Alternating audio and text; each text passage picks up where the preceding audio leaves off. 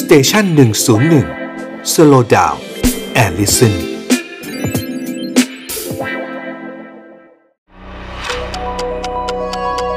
HistoFun Podcast เพราะประวัติศาสตร์เป็นเรื่องสนุก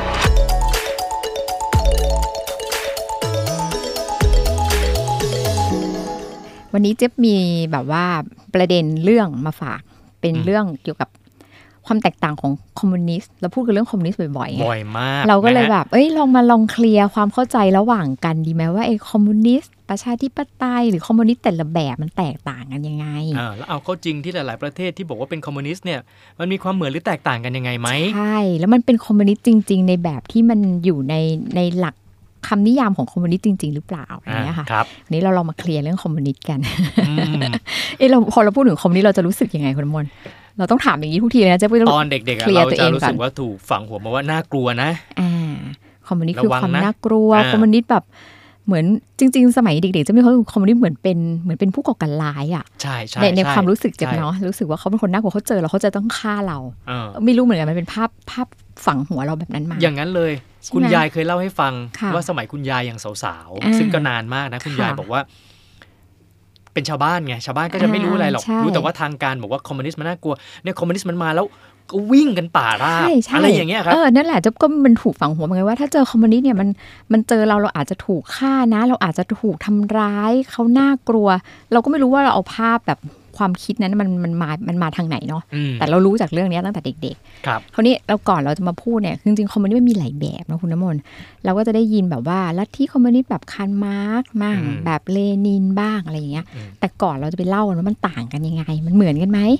เราไปพูดถึงคำว่าไอ้ตัวลัทธิคอมมิวนิสต์ก่อนอืมคุณน้ำมนต์เข้าใจว่าลัทธิคอมมิวนิสต์มันคือยังไง จริงๆนะเรานึกถึงความเขาบอกว่าความเท่าเทียมเสมอภาคกันค่ะแล้วก็นึกถึงต้นตำรับก็คือคาร์ลมาร์กซ์อ่านะฮะแต่ว่าในรายละเอียดเนี่ยไม่แน่ใจว่ามันมีการเปลี่ยนเพี้ยนไปยังไง จนกระทั่งแนวคิดนั้นมันมันมันมันเปลี่ยนเปลี่ยนไปไปยังไงใช่ไหมหรือเปล่าคะเนี่ยถึงปัจจุบันอ่าครัใช่บใช่คืออย่างนี้คำว่าคำว่าคอมมิวนิสต์อะเขาบอกมันมาจากคำว่าแบบร่วมกันหรือเป็นสากลอืมอ่าคือนี้หลักๆมันเนี่ยมันเกิดขึ้นมาเนื่องจากว่าเออสังคมอะคุณเราต้องไล่ก่อน สังคมตั้งแต่อดีตมาจนถึงปัจจุบันเนอะมันก็ก้าวผ่านก็เรียกว่าไงเนี่ยพัฒนาการมาแต่ละช่วงครับอดีตสมมุติเป็นคนป่า ตอนนั้นทุกคนก็แบบอยากกินอะไรก็เข้าป่าหากินถูกปะทุกทรัพยากรทุกสิ่งไม่มีเจ้าของฉันหามาได้ฉันก็กินอืมเพราะสังคมมันเริ่มโตใช่ไหมมันเริ่มโตขึ้น มันก็เลยมีคนบางคนอะที่อาจจะแบบเป็นหัวหน้าชนเผ่าอืมอ่าเป็นผู้นำก็สามารถที่จะแบบมีลูกน้อง ใช้คนให้ไปหาของมาแทนตัวเองได้ มันเริ่มเกิดการเขาเรียกว่าสะสมทรัพยากรส่วนเกินเออใช้ศัพท์ดูเป็นเป็นเป็นเศรษฐศาสตร์มากเนาะเด็กเศรษฐศาสตร์เหมือนกันว่าเนี่ยเคยเรียนเคยเรียนอ่านั่นแหละมันก็คือเริ่มมีทรัพยากรที่มันเกินความต้องการ ก็เกิดการสะสมความมั่งคั่งสำหรับกลุ่มคนบางกลุ่ม สังคมมันก็เลยเริ่มเกิดความไม่เท่ากันอ่าก็คือคนมีคนที่มากกว่ากับคนที่น้อยกว่า สังคมมนุษย์มันก็พยายามจะหากระบวนการวิธีการพัฒนาการในการว่า เฮ้ย พอมันมันมาก ๆ ขึ้นไอคนที่มีน้อยก็ยิ่งน้อย ไอคนที่มีมากก็ยิ่งมาก ฉันจะจัดการยังไงให้สังคมมัน balance เออให้สังคมมันอยู่แบบสงบสุขได้อะไรเงี้ยค่ะอืมคราวนี้หลักการของคอมมิวนิสต์มันก็คือเหมือนกับว่า พื้นฐานเป้าหมายสูงสุดของเขาจริง ๆ แล้วเนี่ยเขาบอกว่ามันมีพื้นฐานมาจากการแบบทรัพยากรทุกอย่างเนี่ยไม่มีเจ้าของอืม เจ้าของทุกคนเป็นเจ้าของร่วมกันนะเออไม่ว่าจะเป็นปัจจัยการผลิตเนาะชนชั้นทางสังคมก็ไม่มีอืมเงินทองเงินตราก็ไม่มีที่มันไม่มันแตกต่างกัน ทุกคนใช้ด้วยกันหมดอืมรัฐไม่มีศาสนาไม่มี อันนั้นคืออุดมการณ์สูงสุดเขาอะไรอย่างเงี้ยค่ะอืมก็ก็ดูแล้วมันดูแล้วมันเป็นไปไม่ได้ไหมอืมเออเขาก็เรียกว่าเหมือนเป็นสังคมในอุดมคติไหมคะอ่า ครับเขาจะมีศัพท์เนาะคุณน้ำมนต์ยูโทเปียป่ะยูโทเปียใช่เป็นแบบว่าเป้าหมายสูงสุดของคอมมิวนิสต์อ่าคราวนี้ก่อนเราจะไปพูดอย่างนั้นเราก็ต้องมาวนก่อนเจ้าลัทธิคอมมิวนิสต์คนแรกก็คือคาร์ลมาร์กใช่ไหมคะครับคาร์ลมาร์กเนี่ยเอ่อเขาก็จะเป็นแบบนักเป็นเป็นสารพัดนักเลยถ้าในอดีตก็คือเป็นทั้งนักปรัชญาอ่าใช่ไหมครัคะบเป็นนักปรัชญาแล้วก็เออจริง ๆ เขามีความเชี่ยวชาญในแบบหลาย ๆ เรื่องเยอะมาก ถ้า คนในอดีตถ้าพูดถึงก็คือเขาจะเรียกว่าไงคุณน้ำมนต์คนสังคมในอดีตมันก็จะแบบว่าศึกษาสงสัยใช่ไหมคะเขาก็บอกว่าคาร์มาร์กนี่เป็นทั้งนักปรัชญานะเป็นนักเศรษฐเศรษฐศาสตร์นะ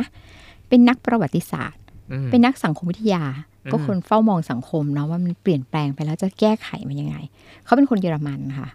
ทีนี้เขาก็เกิดแนวคิดว่าพอพอมัน พอมันมีแบบส่วนเกินอย่างที่เราพูดอะค่ะ อย่างนั้นอะมันมันมันไม่ใช่สิ่งที่ดีต่อสังคม เขาก็อยากหาสังคมในอุดมคติอย่างที่บอก เขาก็เลยเกิดแนวคิดมาว่า ก่อนที่สังคมมันจะขยับไปถึงตรงนั้นอะมันจะมีเขาเรียกว่ามันจะมีสเต็ปอืมมีห้าขั้น ใช่ไหมครับคุณน้ำมนต์ครับถ้าถ้าถ้าเราเรียนห้าขั้นของวิววิวัฒนาการสังคมเนี่ยเขาบอกว่าสังคมมนุษย์เนี่ย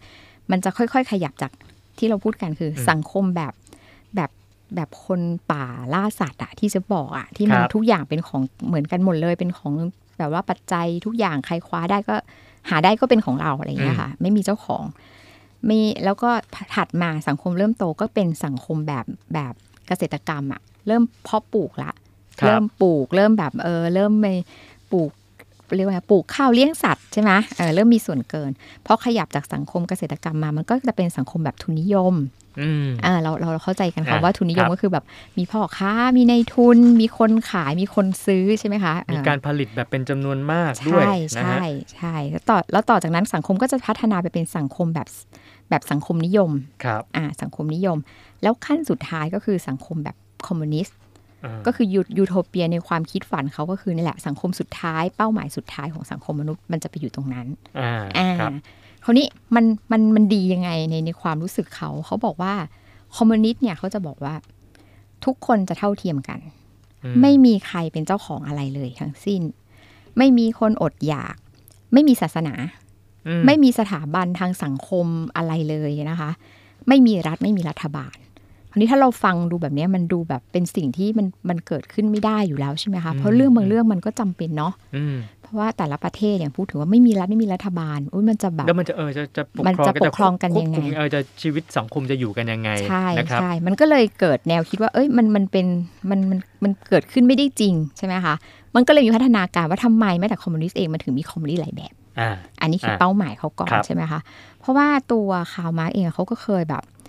ประกาศ เขาแบบมีคำประกาศของคอมมิวนิสต์เนาะเขาเขียนขึ้นในปี 1847 เขาอธิบายอุดมการณ์คอมมิวนิสต์ในแบบของเขาเนี่ยค่ะ เขาบอกว่าคอมมิวนิสต์เนี่ยจะเกิดขึ้นได้ก็เมื่อชนชั้นกรรมาชีพอืมสับสับแบบสับแบบไอ้นั่นมากรัฐศาสตร์มากเนาะไม่สามารถทนต่อการถูกกดขี่จากในายทุน แล้วก็ชนชั้นสูงของสังคม เพราะหลังจากนั้นชนชั้นกรรมอาชีพก็จะก่อการปฏิวัติ ล้มล้างชนชั้นในายทุน ล้มล้างระบบชนชั้นทางสังคม แล้วก็เหลือไว้เพียงชนชั้นกรรมอาชีพชนชั้นเดียวอืมอ่าถ้างั้นเรามานิยามไอ้คำว่าชนชั้นกรรมอาชีพคืออะไร ชนชั้นกรรมอาชีพก็คือชนชั้นที่ใช้แรงงานอ่าอ่าครับในการในการในการหาเลี้ยงชีพอืมอืมก็คืออย่างที่บอกว่าเราต้องทำงานเราถึงจะสามารถเลี้ยงชีพได้ แต่อย่างที่ว่าเกิดมีคนที่สามารถอย่างที่เราบอกค่ะสะสมความมั่งคั่งส่วนเกินได้คือทำงานแล้วสร้างสมความมั่งคั่งส่วนเกินได้เกินกว่าคนอื่นอืมซึ่งเป็นสิ่งที่คอมมิวนิสต์ไม่ต้องการ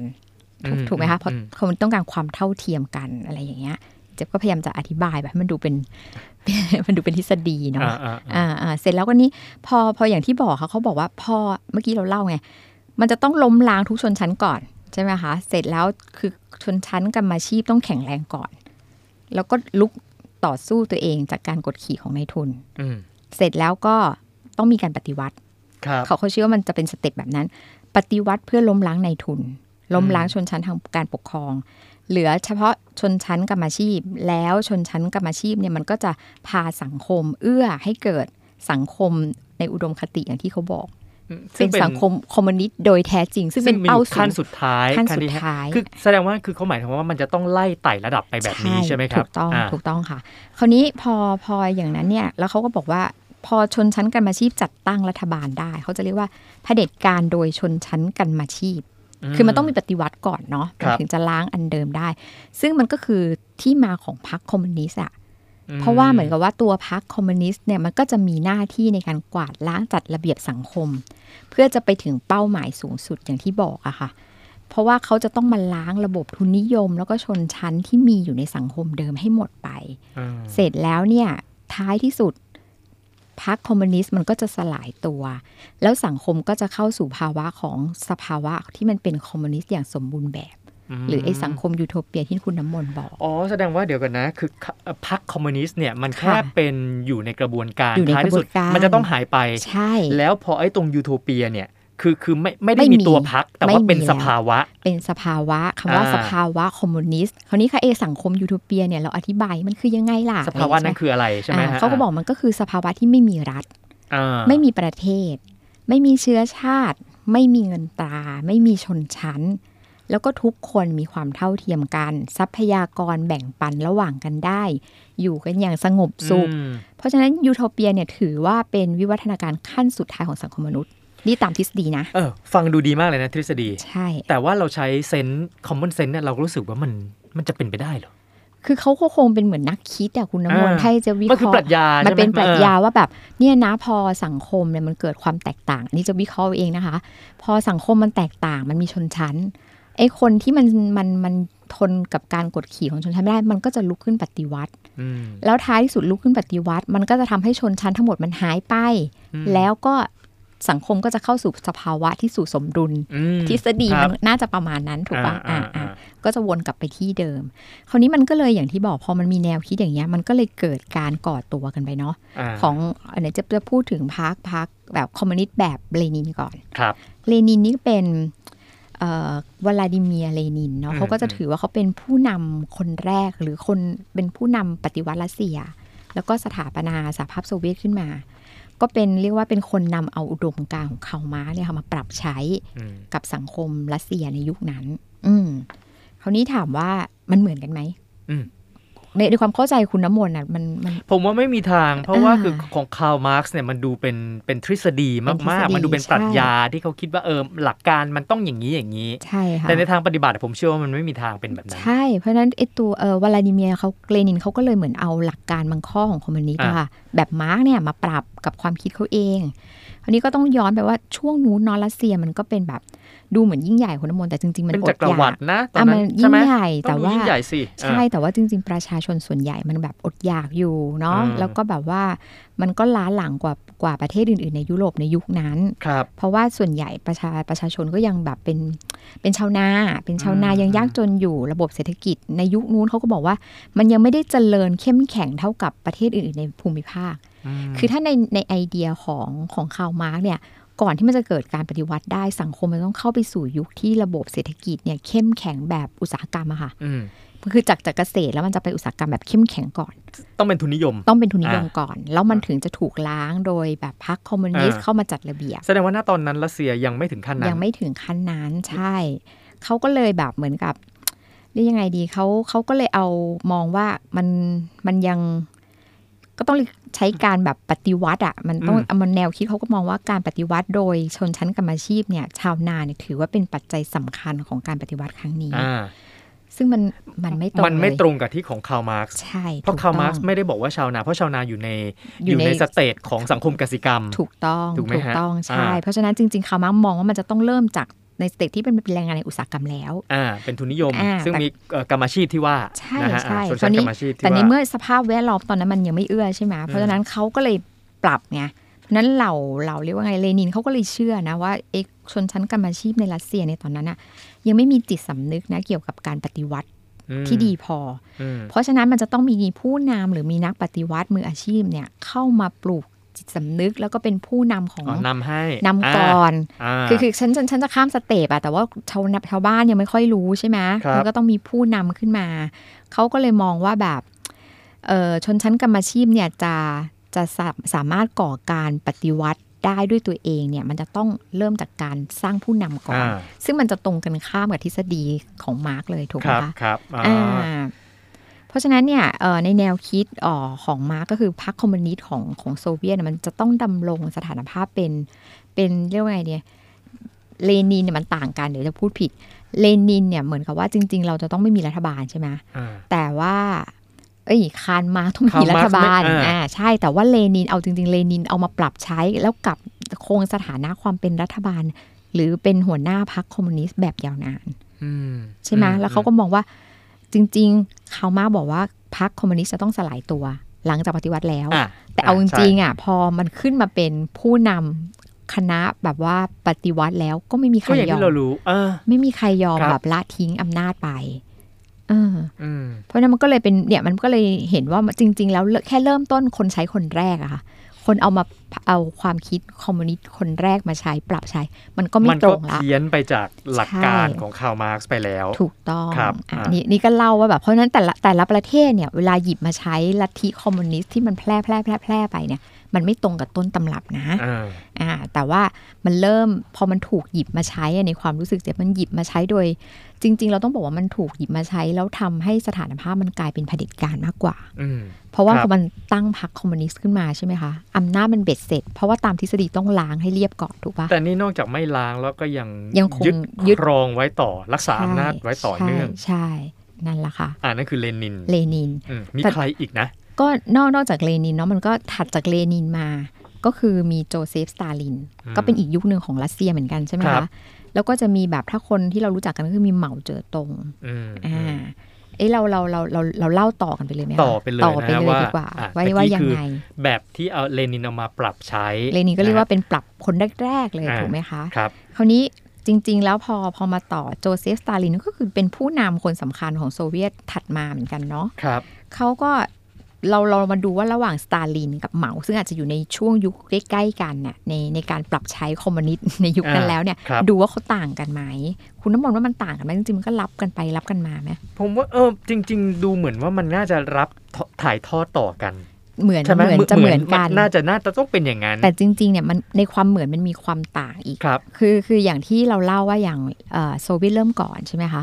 จริง ๆ ก่อนที่สังคมมันจะไปถึงยูโทเปียตามทฤษฎีอะก่อนที่แบบพรรคคอมมิวนิสต์จะล้างทุกสิ่งอย่าง สังคมต้องเป็นทุนนิยมอ่าเป็นอ่าสังคมอุตสาหกรรม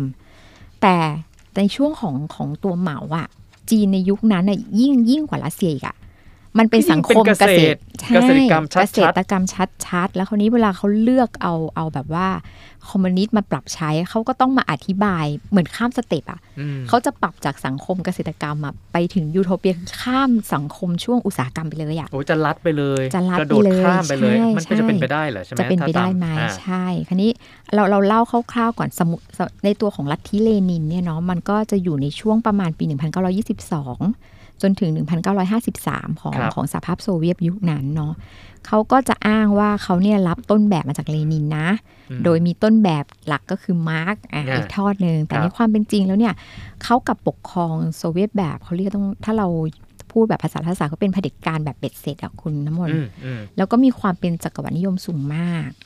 แล้วก็เชิดชูผู้นำเหมือนเหมือนเหมือนจะบอกว่าไงอะเกาหลีเหนือเดี๋ยวนี้คือผู้นำเป็นใหญ่ซึ่งจริงๆมันผิดหลักใด ๆ ของคอมมิวนิสต์เขาจริง ๆ เลยถูกไหมคะอืมแล้วเขาก็จะมีการกำจัดศัตรูทางการเมืองกับคนเห็นต่างแบบรุนแรงอืมแล้วก็เหมือนต้องการแบบถอนรักถอนโคลนถูกไหมคะ อย่างนี้ไม่เหลือความเป็นคอมมิวนิสต์แบบดั้งเดิมเออตามหลักการเลยนะ มันดูไม่มีมีความเป็นเผด็จการใช่มาก ๆ เลยใช่นะใช่แต่เวลาคนพวกนี้อ้างก็คงอ้างว่า ก็ก่อนมันจะไปถึงตรงนู้นมันต้องผ่านตรงนี้ก่อนไงอ่า stage นี้ก่อนถูกไหมคะครับแล้วฉันจะพาเธอไปสู่สังคมอ่าในอุดมคติอย่างที่อ่าบอก เพราะฉะนั้นยุคนู้นก็ต้องบอกเลยว่ารัสเซียก็เลยคงมีสภาพเป็นแบบเผด็จการแบบฟาสซิสต์อะอ่าฟาสซิสต์แล้วก็แต่ว่าอ้างตัวเองว่าตัวเองเป็นคอมมิวนิสต์อะจริงๆจะว่าอย่างนั้นนะอ่าส่วนในในในมุมของเหมาอย่างที่เราบอกอะค่ะ เหมาก็แบบเอาแนวคิดของของคอมมิวนิสต์มาแล้วก็มาปรับใช้กับประเทศตัวเองอย่างที่บอกเพราะมันยังยังเป็นกสิกสิกรรมอยู่เนาะอืมพึ่งพาเกษตรกรรมอยู่ เพราะฉะนั้นเนี่ยมันมันต่างกันแล้วเพราะฉะนั้นเนี่ยเขาก็เลยเอาคอมมิวนิสต์มาปรับใช้ โดยการแบบเขาก็ มีนโยบายแบบมากมาย ถ้าเกิดเราเคยได้ยินเนาะมันมีอันหนึ่งในช่วงที่เขาเรียกการปฏิวัติวัฒนธรรมอะคุณน้ำมนต์อืมอ่าอ่าในช่วงประมาณปี 1966 ถึง 1976อะเขาก็มีเอาแบบพยายามจะแบบล้างสังคมอะอืมปฏิเสธความรู้ปฏิเสธศาสนา ซึ่งกลายเป็นว่าตอนนั้นคือเกิดเหตุการณ์ทั้งความรุนแรง ใช่เป็นใช่กะลียุคเลยนะฮะถูกต้องค่ะ แล้วก็ต้องการที่จะปิดประเทศไม่ต้องการอ่ารัรับวัฒนธรรม ที่แตกต่างเข้ามา โดยอาศัยปรัชญานั่นแหละที่บอกว่ามันจะไม่มีศาสนาไม่มีใดอืมๆคือเอามาติ่งนึงอะแต่อ่าเออใช่ไหมเอามาติ่งนึงแล้วก็เอามาล้างคนในประเทศ มันก็เลยเกิดการต่อต้านแล้วมันมีความแบบ เรียกว่าไงมันมีความสูญเสียเยอะมากเนาะเพราะฉะนั้นจริง ๆ ยุคนั้นก็ต้องบอกว่ายุคเหมาตอนนั้นจีนยังอยู่ในภาวะที่แบบว่าเออเรียกว่ายังไม่พัฒนาอืมอ่ายังยังไม่พัฒนา แต่ว่าพอพอเหมาเสียชีวิตลงอะคือกำลังจะพูดถึงว่าคอมมิวนิสต์มันก็มีการปรับตัว เหมาเสียชีวิตลงไปในประมาณปี 1976อะค่ะผู้นำจีนรุ่นต่อ ๆ มา คือพรรคคอมมิวนิสต์เองเขาก็คงต้องเริ่มมาแบบวิเคราะห์ปัญหานะอืมในการที่จะนำประเทศก้าวไปข้างหน้าคือการใช้วิธีแบบที่แบบปฏิวัติวัฒนธรรมล้างทุกสิ่งอย่างออกไปหมดเนี่ย ประเทศมันกลับไม่ได้เจริญอย่างที่คิดอืมมันก็ถอยหลังด้วยก็เลยปรับกลยุทธ์เหรอกลยุทธ์ใช่ทำยังไงทีนี้ใช่ปรับกลยุทธ์เขาก็เลยเริ่มเอาระบบทุนนิยมเข้ามาใช้ครับ คือโครงสร้างเป็นคอมมิวนิสต์เพราะว่า สั่งการได้เบ็ดเสร็จไงอ่าเออมีมีความแบบว่าจริง ๆ ก็เผด็จเผด็จการเนาะสั่งการได้เบ็ดเสร็จ แต่ว่ายอมรับระบบทุนนิยมคาว่ายอมรับระบบทุนนิยมคืออะไรยอมรับความแตกต่างของของคนน่ะอ่าคือคนทำได้เยอะก็สามารถจะสะสมความมั่งคั่งได้ ซึ่งในในคอมมิวนิสต์แบบเดิมมันไม่ได้เนาะทุกคนต้องอยู่ในคอมมูนถูกไหมถ้าเราได้ยินศัพท์คำว่าคอมมูนทุกคนต้องไปอยู่ในคอมมูนทุกคนต้องเท่ากัน ทุกคนทุกอย่างเหมือนกันเงินก็ต้องไม่มีกระเป๋าใครอะไรอย่างเงี้ย แต่คราวนี้เขาก็เปลี่ยน แล้วคราวนี้มันกลายว่าจุดเปลี่ยนเนี่ยมันทำให้จนปัจจุบันต้องนับว่าจีนมันกลายเป็นแทบจะเป็นหนึ่งในชาติมหาอำนาจของโลกถูกไหมคุณน้ำมนต์ครับ เพราะว่าแบบว่าจริง ๆ วันนี้เรียกว่าจีนน่าจะเป็นแค่แบบคอมมิวนิสต์ในนามในนามนะแต่หลักใช่ปฏิบัติรู้สึกมันมีความเป็นทุนนิยทุนมนิยมสูงมากครับถูก แต่ว่าอาจจะมองแต่ในข้อที่ทำให้เขาเจริญเร็ว ถ้าเรามองวิเคราะห์เขาคุณน้ำมนต์ว่าเป็นเพราะอะไร คือเขาต่างคือเจี๊ยบว่าเขาเจริญเร็ว อันนี้ อันนี้ความเห็นส่วนตัว เพราะว่าพอเขาใช้เอ่อ ระบบคอมมิวนิสต์แบบของเขาอะค่ะเขามีอำนาจเบ็ดเสร็จในมือเขากำหนดนโยบายได้อืมเขามองภาพยาวถูกปะเพอพรรคคอมมิวนิสต์มันอยู่ยาวไงเป็นครับพรรคที่แบบว่าเหมือนเบ็ดเสร็จอะเหมือนพรรคเดียว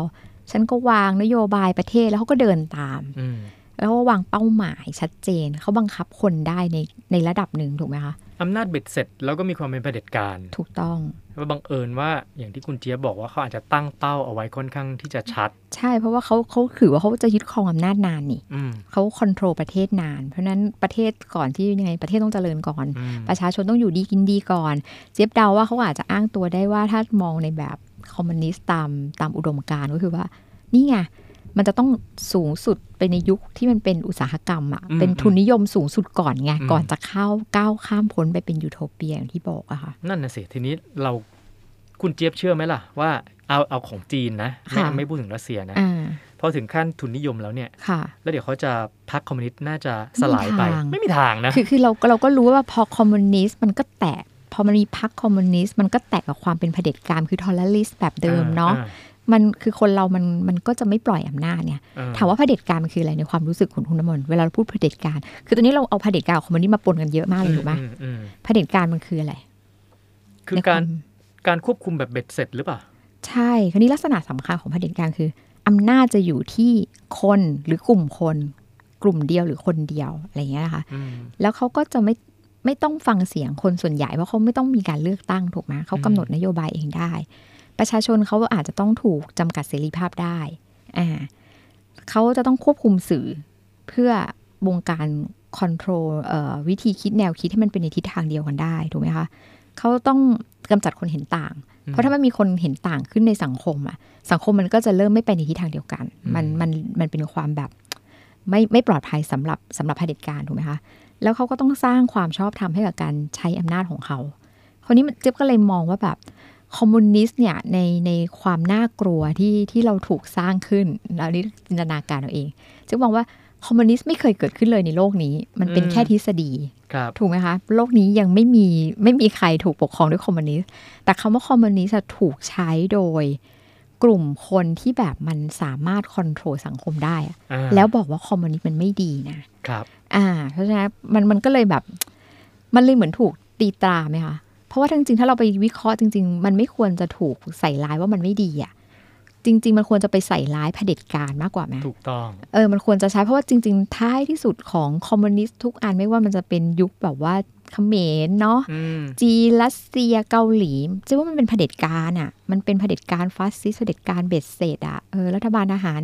ทั่วโลกก็คือเผด็จการมันไม่ใช่คอมมิวนิสต์ไงอืมแต่เราก็ล้างล้างภาพความเป็นคอมมิวนิสต์กับเผด็จการออกจากกันไม่ได้ไหมนั่นน่ะสิ ทีนี้เป้าหมายสุดท้ายคือสังคมยูโทเปีย เราจะได้เห็นไหมจิ๊ว่ามันเป็นไปไม่ได้ในความเป็นจริงนะคือ โอเคมันเป็นทฤษฎีถ้าถามส่วนตัว เราลองนึกถึงสังคมนึกถึงตัวเราอะเราเคยมี โอกาสที่จะเป็นเจ้าของทรัพย์สินสักอย่างหนึ่งอะอืมมนุษย์หนึ่งคนมันจะยอมปล่อยทรัพย์สินก้อนนี้ให้ไปเป็นส่วนรวมไหมอืมนี่การที่มันจะปล่อยสังคมรวมคติคือ มันต้องมีอำนาจเป็ดเสร็จมามามาเคลียร์ก่อนถูกไหมใช่แล้วมันการที่มันจะยอมเคลียร์ได้มันมันต้องเกิดการต่อต้านมันก็ต้องถูกแบบเรียกว่าไงดีต่อสู้อะ คนมันไม่ยอมหรอกเราเคยมีเงินเท่านี้เขาบอกว่าเราไม่ให้ เราเคยมีที่ดินฉันจะยึดที่ดินฉันไปอะอืม เชื่อว่ามันธรรมชาติของมนุษย์ ธรรมชาติของมนุษย์ทุกคนอยากแบบว่า อันนี้คือของฉันน่ะเอออมมันไม่ใช่ของเธอเธอมายุ่งกับของฉันไม่ได้อืมมันก็คงเป็นมันก็เลยเป็นที่มาของการปรับว่าประชาธิปไตยมันโอเคกว่า อืมถูกไหมคุณวันเรามาครับทะเลาะกันว่าแบบ ประชาธิปไตยหรือ ตอนนี้เราทะเลาะกันเรื่องอะไรวะสังคมทั่วโลกอยากเป็นประชาธิปไตยใช่ไหมทุกคนมองว่าประชาธิปไตยน่าจะแก้ปัญหาได้คอมมิวนิสต์มันน่ากลัวอืมแต่จริง ๆ ไปไปๆมาๆจะว่าประชาธิปไตยในแบบ ในแบบตะวันตกที่เราเขาอธิบายเราไปมา บอกว่า เนี่ยมันมีต้องมีความประชาชนเท่าเทียมกัน ทุกคนมีสิทธิเสรีภาพ แต่มันยังอยู่บนภายใต้ถ้าพูดถึงมาร์กก็คือมันเป็นไปไม่ได้อะในเมื่อคุณยังยินยอมให้คนมันไม่เท่ากันน่ะคุณยังเอื้อระบบทุนนิยมเออแต่คุณเรียกร้องความเท่าเทียมกัน มันย้อนแย้งค่อนข้างย้อนแย้งไหมคุณอมรว่าใช่ใช่แล้วมันจะถึงไหมเนี่ย ไม่มีทาง มันก็เลยผว่กลายเป็นไมีเครื่องมือแม็กจะว่าทั้งคอมมิวนิสต์ทั้งประชาธิปไตยเลยเป็นเครื่องมือของกลุ่มคนที่ได้ผลประโยชน์ในสังคมเอ่อทั้งในระดับประเทศระดับโลกเนาะอืมในการที่จะเอามาคอนโทรลมนุษย์มากกว่าถูกว่าต้องไอ้เนี่ยดีนะเธอเชื่อแบบฉันเถอะอืมไอ้เนี่ยจะพาเธอไปสู่สังคมในอุดมคติ ประชาธิปไตยอะดีนะเท่าเทียม แต่จริง ๆ ประชาธิปไตยไม่ได้เท่าเทียมเนาะถูกต้องเพราะว่าประชาธิปไตยสนับสนุนทุนนิยมครับนี่เมื่อมันทุนนิยมแล้วมันจะเท่าเทียมกันตรงไหนอืม เออเพราะฉะนั้นคำว่าสังคมยูโทเปียก็ยังคงเป็นสิ่งที่อยู่ในอุดมคติและจินตนาการถึงกันต่อไป ต่อไปค่ะ